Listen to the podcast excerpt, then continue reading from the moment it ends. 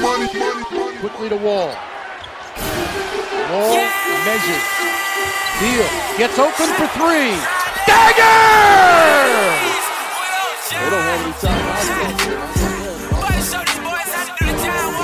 Here comes Pierce with five seconds left. Pierce with three. Pierce with two. Pierce full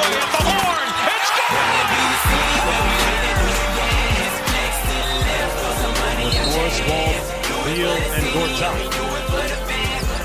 Porter can't find anybody. Gives it to Wall. Bradley for three.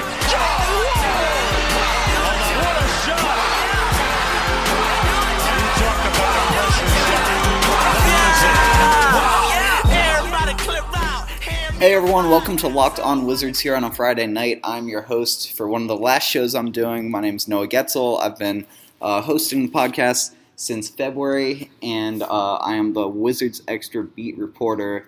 Been with Wizards Extra blog for this is now my fifth season, I believe. I started in 2014. So today we're going to be hearing from a fan, Trey Johnson, who obviously is disappointed with the direction that the Wizards are going in. Uh, we're going to talk a little bit about you know what's his biggest disappointment since he started you know following the team in 1998. We'll be talking about how much it irks him that Ernie Grunfeld received that under under the covers type contract extension, and then just the direction that the Wizards are going versus uh, you know some of the other franchises that are looking to win championships in the league. We just heard today that Dwane Casey is being dismissed and fired as head coach of the Raptors after the Raptors won 59 games. And then we'll hear from Locked On Raptors host Sean Woodley, friend of the podcast. Talked to him a few times during that Wizards Raptors series for his reaction. And finally, we're going to move into what sorts of moves. I feel like we'll be talking about this on every podcast, but what the Wizards can possibly do to change their culture, you know, address some of their weaknesses, and get younger and develop uh, through either the draft or free agencies or trades or whatever it may be. So we're going to hear about all that right here on Locked On Wizards, which is part of the Locked On Podcast Network. Plenty of good stuff all around the NBA. Tune in for the, the remaining teams that are still out there, hear what's going around. There's Locked On Ravens and Locked On Redskins as well. You can check out all the Locked On MLB podcasts. So there's there's a lot of good stuff happening on the Locked On Podcast Network. So we are now going to tune in to our guest, Trey Johnson. All right, Trey, welcome to the show. How are you doing tonight? Happy Friday. Oh, I'm, I'm doing great. Uh, obviously, um, last season, uh, this season was uh, not what we wanted. Uh, losing in six to Toronto is a big disappointment. The first question is, you know, after being a, a, Wizards fan for so long, what what are the things that kind of rub you the wrong way about the way this team is run? I mean, when you when you look at the standards that they set themselves after last season, where you came one win away from the conference finals, and this happens. This seems to happen with every DC team. The Wizards for the first time. Them losing that game seven just it sparked positivity. You know, mm-hmm. like it was Eastern Conference Finals for busted season, at least in my opinion. And the season, you know, regular season didn't go as expected, but you know, you're playing the Raptors. You know, they're the team that swept in 2015, although it's a different team.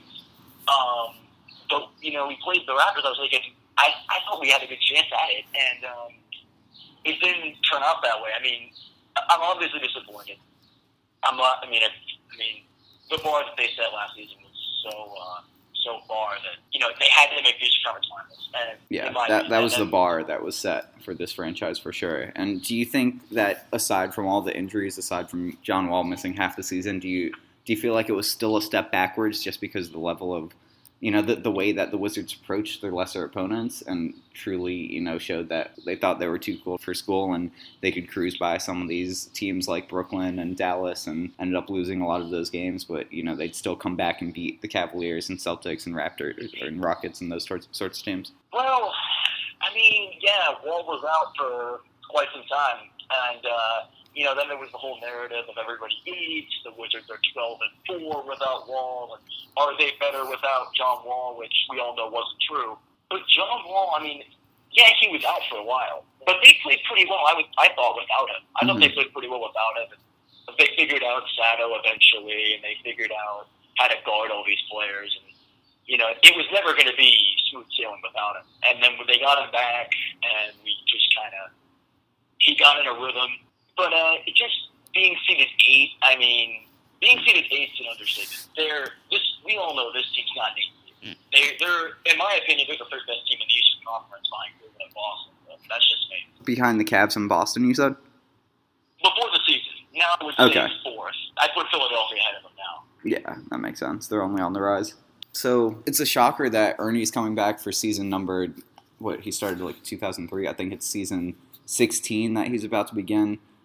Was it, was the most frustrating part that, you know, the, the Wizards tried to hide this announcement and it happened all the way back before the season started, but, you know, nobody knew about it until Candace Buckner of the Washington Post, you know, came out with, with her story unveiling it, and the team still has yet to confirm that the extension, you know, that everything that has happened is actually the case. So, do you think just the deception is kind of what frustrates you, or, or the fact that, that you know they're bringing back this guy who's who's always trying to clean up his own messes and always has these awful contracts and swings and misses in the draft a lot. So, is it?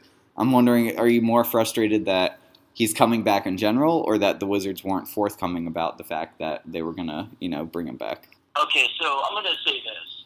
I'm, I'm very different compared to many other DC people in the sense that I'm not mad that they re-signed Ernie Grunfeld. I think Ernie, as bad as he is, I, I think, like, this team is, you know, there's a lot of dysfunctional teams out there in the NBA that are winning. You know, look at Philadelphia. They were run terribly, and Mhm. look where they are now. And, you know, Cleveland isn't run, look, run, isn't run that great either. So I don't think being run great is the end all be all to winning a title. But it's the fact that they hit it, okay? Because we had last season, okay, given the new deal after last year, we had a good year. This, but you're doing it, there's a time and a place. At the end of the season, you just lost a game six, and now you're saying you re-signed the GM. And that offseason, he made the terrible Otto contract, and he just. I mean, I won't. I won't say much about the draft. I'd say he's drafted okay, but I. I'm just glad they hit it, you know. And I think it, this is more towards Ted than Ernie because Yeah. you know Ernie's not in charge of keeping job. You you think Otto's contract is horrible, even though they were kind of boxed into a hole, and it was like, you know, either sign Otto for a max deal or you know have the option to sign nobody at all and lose Otto. At the time, no. Okay, but just when you look at the amount of money they paid for him, and the fact that he's more of a supporting player to a Wall and Beal, I wouldn't say he's a third. Uh, I wouldn't say he's a third star. I would say he's more of a surrounding player, a guy that For sure. Is a shooter. I don't think he's a third star, but he's getting paid like that, and this is money that a franchise player gets paid, like John Wall's contract that he got. Yeah, That's the money a franchise. Otto is not a franchise player. I mean, maybe on another team, but just I mean, maybe it's a good move, but we'll see what happens. Maybe they can trade him. he might be a nice bargaining chip. happen. Yeah.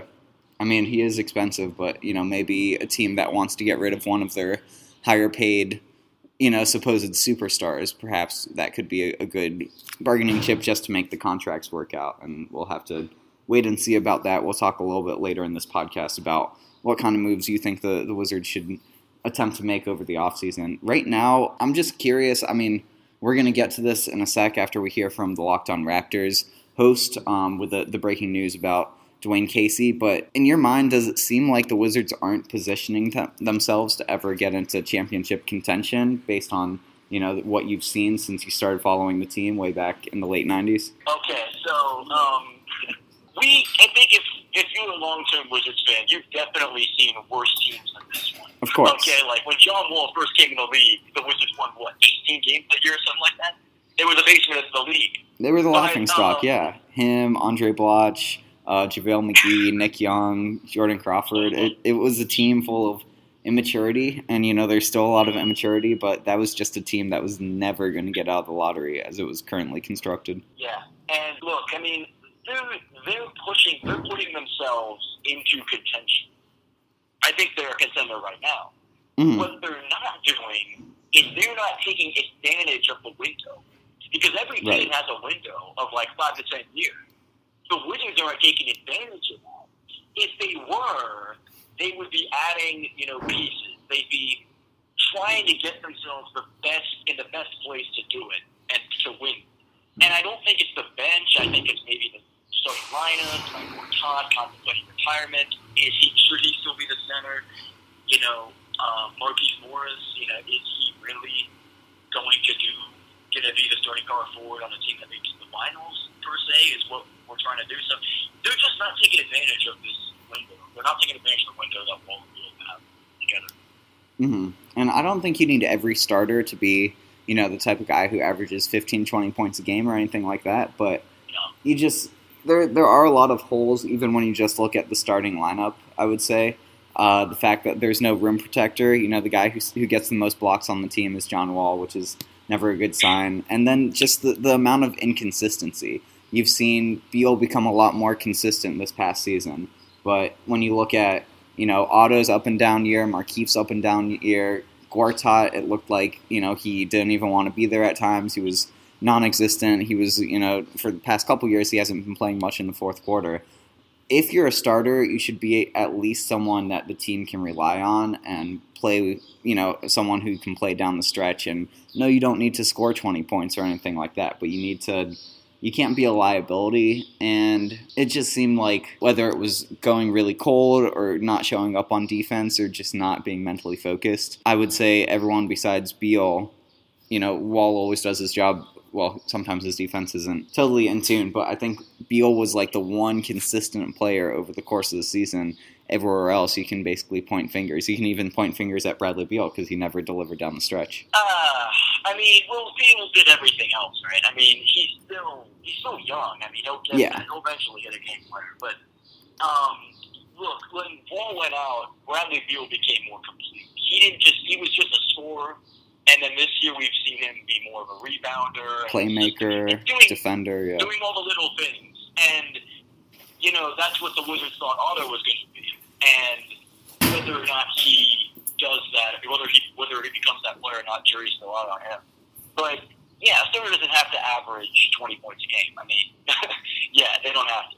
But um, it's just Gortat, you know, and Keith were up and down. And Mhm. Gortat, I mean, we saw in Game Three, right? Gortat was scored like what twenty eight points. So you know, there's He was like eight for ten. Wall It probably was like really sixteen. Yeah. Sorry, go ahead. Yeah, there's games where Wall will make a role player look really good. Yeah. center, He's earned a lot of people people are touching contracts, no doubt about it. Yeah, he's made people earn their paychecks. And then, um, you know, Wall and Beal are the guys that can really do their job. I'm not saying anyone didn't do their job this year. I think they really did try to do to do their job this year. But I just feel like they were just yeah inconsistent. I mean, we saw this team; they could beat Cleveland by seven one night, and then another night they would lose by like what twelve to Atlanta, and then Scott Brooks here's the team playing selfish basketball. You know, it's just kind of a train wreck when you watch Yeah. the sometimes. They lost by 30 plus points to the Brooklyn Nets, and they lost. I mean, Utah is a great team, don't get me wrong, but at the time when they played the Jazz and lost by like 45 or something, they were really struggling. That that was not like a playoff picture Utah Jazz team. They were missing some of their studs as well. So uh, definitely, I think like what kind of is to blame when you have games that are that poor and you just can't defend. Like the Wizards had no problem whatsoever scoring 100, 110 points, but it was just their defense that that was miserable. And do you think it's like schematics of you know not covering pick and rolls this, the right way, or you know letting shooters get space because of lack of focus, or just having people who on the perimeter weren't athletic enough to stop penetration? What do you think is wrong with the defense? Because clearly this was one of the worst defensive seasons we've seen among the past, you know, th- well, they've made the playoffs four of the last five years, and I don't think the defense has, has really ever been this bad. Okay, so what was so when we went back to going back to the Raptors series and before that series happened, what was the number one thing we said that the Wizards had to do? Defend the three. Yeah. and that's something in games that they have not done. They haven't done a great job of that. Inside, I feel like they've limited sets, but it's just defending the three, and you know, the NBA is evolving into this shooting league. Right. And if the Wizards can't adapt to that, they're going to be in trouble. And that's what's let them down in many games this season. You know, defending. Yeah, just the three ball. I mean, you, we saw against Toronto it got a little better, but No, against still able to Toronto, they averaged like 12 threes a game. I've got to double check. There was only one game throughout the series in six games where they hit seven threes, but every other game they it might have scored, you know, like 40 points off of their threes. looking at CJ Miles, who Yeah. I keep saying he's unstoppable, which he wasn't after the first game. But Mhm. yeah, I mean, it looked better, but it wasn't. Yeah, and you Um, mentioned I wanted to get to, to one other thing before we talk about Dwane Casey a little bit. So you mentioned that the starters are kind of where the issue is. You think the bench is, is more or less fine. It seems it wasn't necessarily an issue this year, but in past years when you watch the Wizards, they're doing great when Wall is on the floor. The second he leaves, the team just totally like uh, implodes, and I think that has a lot to do with you know who you have coming off the bench to play backup point guard. Of course, we saw the rise and you know like a, a flourishing of, of Tomas Satoransky this year, but I think there's there's no one on the bench who can be consistent and, and trustworthy except maybe Mike Scott, who had a, a good altogether all around year. Um, Oubre definitely pl- started off really hot and showed flashes uh, in, in the second half of the season, but his jump shot fell off a lot. You don't feel like there needs to be a massive overhaul of the bench. You you think that uh, they're they're kind of you know giving the Wizards enough at this point. Well, again, like previous Wizards teams, especially last year's team, the bench was what like that we were what seven or eight deep. I mean, like you had Bogdanovic, Mahinmi, who got injured. You didn't really have anyone else left. This um, this postseason and this season, we saw when Wall went out. It looked bad at the start, but it got better. You know, like mm-hmm. the second unit against Toronto, you know, you had Lawson, Sato, Oubre, uh, Mike Scott, and Mahinmi.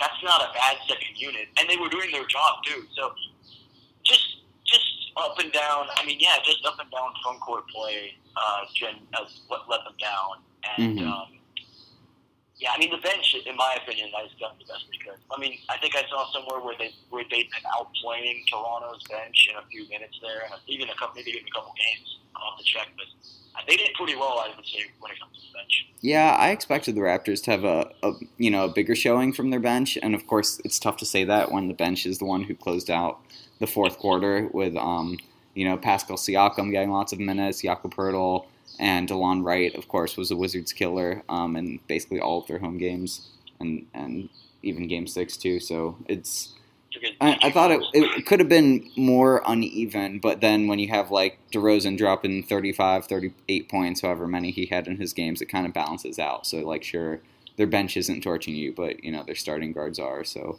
it really puts things in perspective given how upset everyone was with the way the Wizards played, but then the fact that the Raptors got swept by LeBron the very next round, and two of them were, you know, like impossible game winners. LeBron was a menace throughout the series, so it's it's you know not like anyone on the Wizards could have stopped him. But do you- what do you think happened with the Raptors as as they faced LeBron? Was it like a mental block, knowing that they couldn't get past him, or were there schematic things that were the issue, or matchup problems? I kind of would expect that if the Wizards were to go against playoff LeBron, it would not have been a sweep, and that might just be the the Homer fan in me talking. But I, I feel like at a base level, the Wizards wouldn't have backed down from that challenge, and it would have been a more competitive series if the Wizards were to advance to, to play Cleveland. What's your take? Well, it's tough to say now, um, but I feel like if they did advance and they did play Cleveland, it's a clean slate with this team at least. Because, of course, in the past, LeBron has torched the Wizards with Gilbert Arenas. And those hmm. That was a dozen years is- ago. This is a, yeah, a thousand years ago. This is a different Wizards team, and this is one that hasn't played Cleveland. They thought Cleveland was scared to play them last year. Oh man, stupidest thing, stupidest comment the Wizards have ever made. Because they like Yeah. beat them once in the regular season the past two years. Come on, right? Yeah, Something like that. It was it was kind of ridiculous, but um, yeah, it wouldn't have been a sweep if they played uh, Cleveland. I don't think it would have been. I think uh, Washington would have. They would have won one or two. Might have maybe have forced a game seven, but not won the series. Maybe a Cleveland and maybe six of them. But yeah, Toronto just. I mean, it's a little bit of a mental block, but if it was completely a mental block, then they would have folded against the Wizards. But yeah, if Toronto just they played a couple close ones, they didn't get it, and they went back to the team that really hasn't improved a lot three years ago. I mean, the bench has gotten better, yes, but DeRozan and Lowry look the same players. Yeah, I think DeRozan shifted a little bit. He can shoot a little bit better, um, and Lowry's kind of accepted his role of you know not necessarily being the star of the team and more of like a veteran leader, facilitator, defender who can still knock down the open threes and you know attack the basket when he needs to. I feel like they've shifted slightly, but I, I guess it's more like a tactical, philosophical. You know, like the how they play the game instead of going iso ball and playing within the arc. They're they're spreading it out a lot more and, and shooting more threes.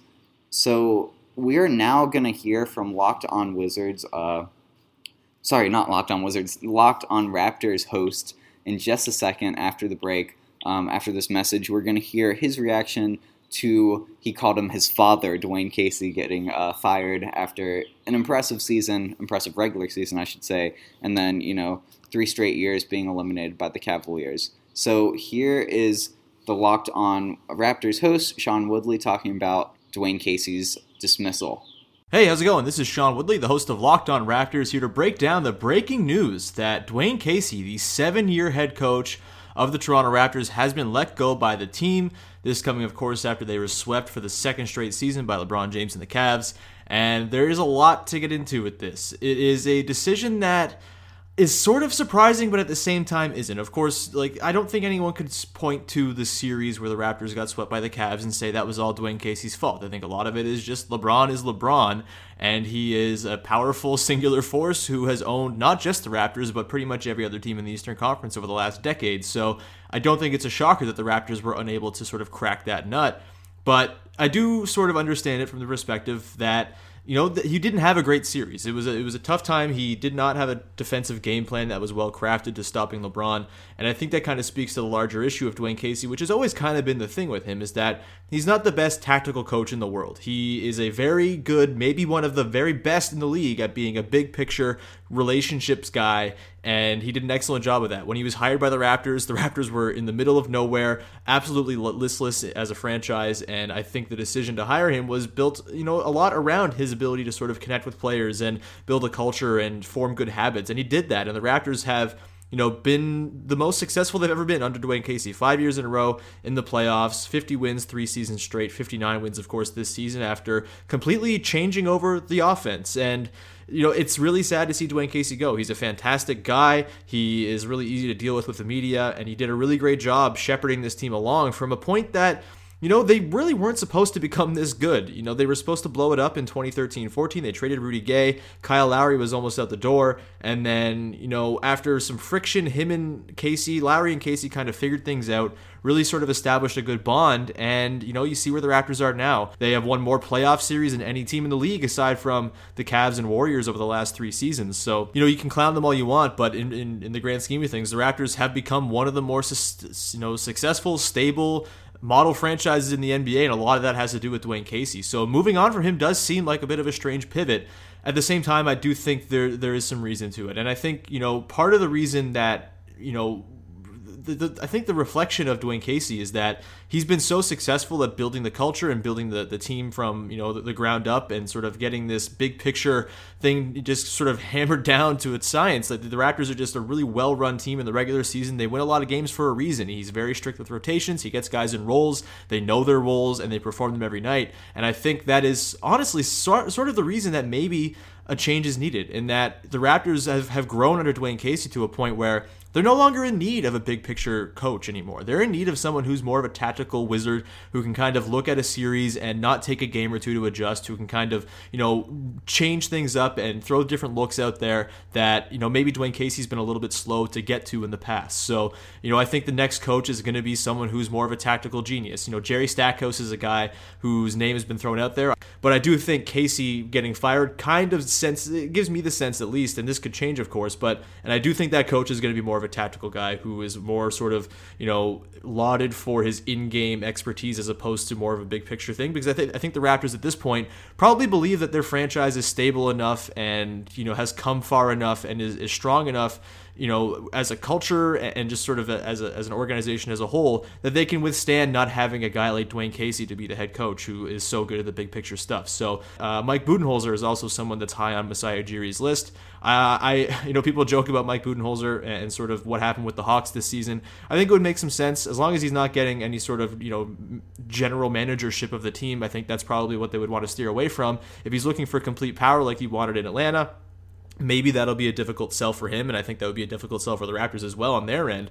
Um, but you know, a guy like Budenholzer, who you know, while the the Hawks were sort of known as this egalitarian, fun-loving team back in 2015 when they won 60 games, they were the second best defense in the league, and maybe you can sort of count on Budenholzer to craft a better scheme to maybe go up against LeBron James. Here's the thing: no Raptors coach is changing the Raptors' forces against LeBron James unless LeBron James becomes a worse player, which doesn't seem to be on the horizon anytime soon. This, I think, is very much a PR move to try to sell the team, sell to the fans that the team coming back is going to have at least a bit of a different voice, and maybe sell it as some sort of way to get around LeBron. I don't think that's going to happen. I don't think any new coach is scheming around LeBron James, but uh, I do kind of understand the, the, the the pivot here to maybe go from a bigger picture guy to a more tactical guy. Really do think that's what it comes down to. Um, Dwane Casey was a fantastic coach. He's going to be missed uh, by a lot of people in Toronto, and you know it's a big risk. There's a good chance that the next coach is not as good a coach as Dwane Casey, and I think Casey should be scooped up by some other team almost immediately. And any team that is in sort of disarray and needs to establish a culture should be calling up Dwane Casey right this minute to get an interview set up. That's all I got on this for now. Check out Locked On Raptors. I'll have a full episode about all of this. We'll get into all the different angles of sort of the optics of the Dwane Casey firing and sort of where to go from here, what kind of candidate the Raptors should be looking for, and uh, maybe throw some names out there and maybe, you know, sort of hypothesize what, what else we're going to see from this offseason, which apparently is going to feature lots of change, change for the Raptors, a team that has not changed a whole lot uh, in, in a bunch of years. So, interesting times ahead for the Raptors. You can hear it all on Locked On Raptors uh, with myself, Sean Woodley, and thanks for tuning in. All right, so that was Sean Woodley from Locked On Raptors giving us some great insight about you know the, the decision for the Raptors to move on from uh, Dwane Casey. He mentioned it's you know kind of disappointing, but at the same time not completely shocking, given that the the Raptors are kind of getting to the the highest level in the Eastern Conference and can't move past this team that you know gets to the finals every year. Of course, LeBron James. So, what was your reaction? Trey, by the way, I'm your host, Noah Getzel, and Trey Johnson is here to join us to give his take on, you know, what's going on with the Wizards entering the offseason. Were you surprised when you saw that Dwane Casey lost his job, or do you feel like it's about time because he's always underperforming in, in the postseason? I'm a little surprised. I think if any coach that made the playoffs this year were to be let go or fired, it'd be Brett Brown. Mm-hmm. Simply due to the fact that had reached his maximum potential, I feel like, in Philadelphia. Philadelphia might need a new head coach. Toronto, though, I don't know about Casey. I mean, maybe it is time to go, but I think if they were properly coached, and I know this is maybe just me, but if they were properly coached, I think they could have won. Because they're so much deeper than, than the, the Cavs are? Yeah, Cleveland's bench is a. I mean, Yeah. they're up and down. When you speak of Eastern Conference coaches who might need to go, of course the the Bucks are with an interim coach as they entered the playoffs. It's been months since uh, Jason Kidd got fired, so it's kind of surprising that they didn't have someone with more reputation, more experience as, as they entered the playoffs. And then you got to wonder. I feel like Tyronn Lue only has his job because LeBron can walk all over him. You know, I, I just when you look at all the struggles that the Cavaliers faced this year, why are no fingers really be, being pointed at Tyronn Lue? That's that's a good question to ask. Because LeBron's the head coach. He's the GM too. He's Yeah, Next so, in line to be the Tyronn owner. Lue's just there. Tyronn Lue's just there because of LeBron. I mean, like literally, they could fire anyone and replace it with anyone. Yeah. LeBron's still the head coach. Literally. I feel like I don't know. They couldn't replace him with anyone. I, I, I couldn't foresee like Phil Jackson coaching the Cavaliers or something like that. I'm sure No. he's done. But like someone who has the pedigree of championship rings, like I don't think it would be a, a cakewalk for LeBron in in that type of circumstance. So the Wizards, like, what, what was your level of satisfaction? I just did a podcast the other day. Um, I think I posted today actually with Ian Evans. Um, on kind of like a recap of the good, the bad, and the ugly of, of Scott Brooks. And one thing I mention a lot is that he kind of gives the players too much freedom and like too long of a leash. So, you know, if you're someone who's calling plays every offensive set, maybe it's less likely that a team like the Phoenix Suns or LA Lakers or someone who's, you know, not going anywhere this season is actually going to have an upset over the Wizards. Do you think, like, of course, you know, is it kind of like does does uh Scott Brooks deserve a lot of the heat that, for the Wizards underperforming, or is it mostly a management personnel type thing, or lack of motivation and leadership from players, a lot of whom were injured? Like, tell me what your satisfaction level is with Scott Brooks. I think he's all right. Um, you, I, I saw a stat that said the list of Wizards head coaches under Rudy Grunfeld. And you looked at the list, and Scott Brooks is like the most successful coach that the Mhm. Wizards have had in the last 15 years. Yeah. So to say that you want him fired is kind of ridiculous because this guy's been the best head coach they've had in the last 15, 20 years.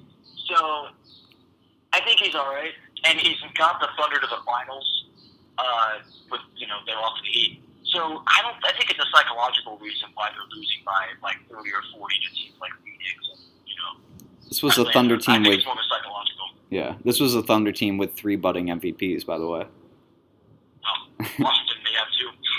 Huh? I mean, yeah, I, I would I mean, say Beal was creeping up in the conversation okay? this Brad year. can develop. Say that one more time. Beal can develop, okay? Yeah. Beal can develop. I mean, this is He's got a high ceiling. But, uh. Cool. yeah, but I mean, it's a good thing to have a players coach, my opinion. I mean, if you have a hard man, your players aren't going to listen to him. And Yeah. then once you do terrible, you're going to demand that coach be placed in exile. Scott Brooks is not going to have that issue. And, I mean, he's had two decent, in air quotes, regular seasons. Um, and, I mean, the coach just doesn't really seem to be a body anymore in the NBA. It's just more psychologically and players. His coaching is motivation. I.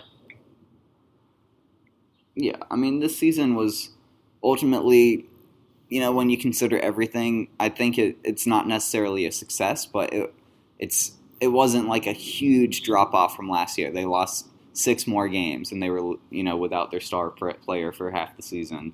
So, I mean, you would like to see the Wizards take the next step and get out of the second round next year, of course. And my final question is, what kind of course would you like to see? Do you want to see like a blockbuster trade, or do you just think you know, kind of keeping the core intact, maybe get rid of, getting rid of one of those under um, underperforming front court men, big men, and maybe adding someone more athletic and drafting a good piece is, is all you need, or do you feel like there needs to be like a massive move in place, possibly uh, Porter or one of your other max money type guys to, to kind of shake things up and and get the Wizards up to that next level?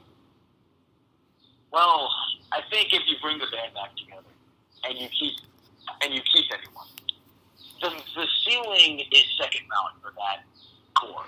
Mhm. And unless they hit a home run in the draft and get someone really good, that's your ceiling. However, if you can take advantage of the window, then you could maybe trade for Kawhi. Now that's unrealistic because San Antonio a point guard, and the Wizards are not trading John Wall. Um, but like I'm thinking maybe Boogie or DeAndre, or even the Denver trade. Like there's always a trade going around between the Wizards and Nuggets. I don't know how true this is, but it was Otto, Jason Smith, or it was either Jason Smith or Todd. It was Otto, Jason Smith, and Sato uh, to Denver for Millsap and Faried. And I think that would be a good trade in terms of the Wizards would have a good bench player who can be like a sixth man kind of, and Millsap will fit in instead of. Uh, Yeah, but Porter, I mean, Porter, of course, he's owed a lot of money, probably too much money. But the thing is, like, Porter is probably on the up and up of, of his career. He's, what, 23 years old, I believe, maybe 24. Oh, yeah. And then Millsap is, I think, 31. Faried hasn't really been the athletic, rebounding, blocking shots type of contributor. Like, he used to just drive in the lane and slam on people and, like, grab all those lobs and throw them down. You haven't seen that in years. So it would be two guys who are kind of on their, their last legs of their career while you're trading away, you know, your number three draft pick and, and a max contract guy who is supposed to be the future of the Wizards. So I, I don't know if I would make that trade. A lot of people are talking about Kawhi, but you know, something to bring up, of course, is you don't know how healthy he is. I kind of doubt that he's just like not playing because he's upset with the Spurs franchise. You know, maybe that plays into it, but I'm sure that there were some setbacks in his injury recovery, and also he's going to be. Um, he only has one year left on his deal, so should the Wizards really like trade away their future or one of their best players for a guy who might be leaving them in a year? I mean, I mean, I don't know what it takes to acquire Kawhi. I mean, I would think it takes an elite point guard or a point guard, and that means Wall. And Wall for Kawhi doesn't make sense. I mean, if we're talking free agency, Boogie or DeAndre or, or someone like that, maybe. And then if we're really talking a trade, I think Hassan Whiteside is good for this team. Really? Um, you like him? Even though the Heat like didn't use him at all in the playoffs? Well, it's not his fault that Coach Spo wasn't drawing up any plays for him. I think it's more of, yeah, Coach Spo didn't give, wasn't giving any plays for him, so how's he supposed to do anything? And he looked good in the tail end of the series. And I think with a new team and a clean slate, he should be similar to what he was a couple of years. Yeah, I mean, I feel like the NBA as a whole is just going away from kicking it to the post and hoping that you know your post-up guy is able to back down and score. And you know he's got a little bit of mid-range game, but he's he's just even given how athletic he is, how good of a rebounder, how good of a shot blocker. I just don't know if the NBA is is gonna you know have success with with your traditional post-up player. That's the question.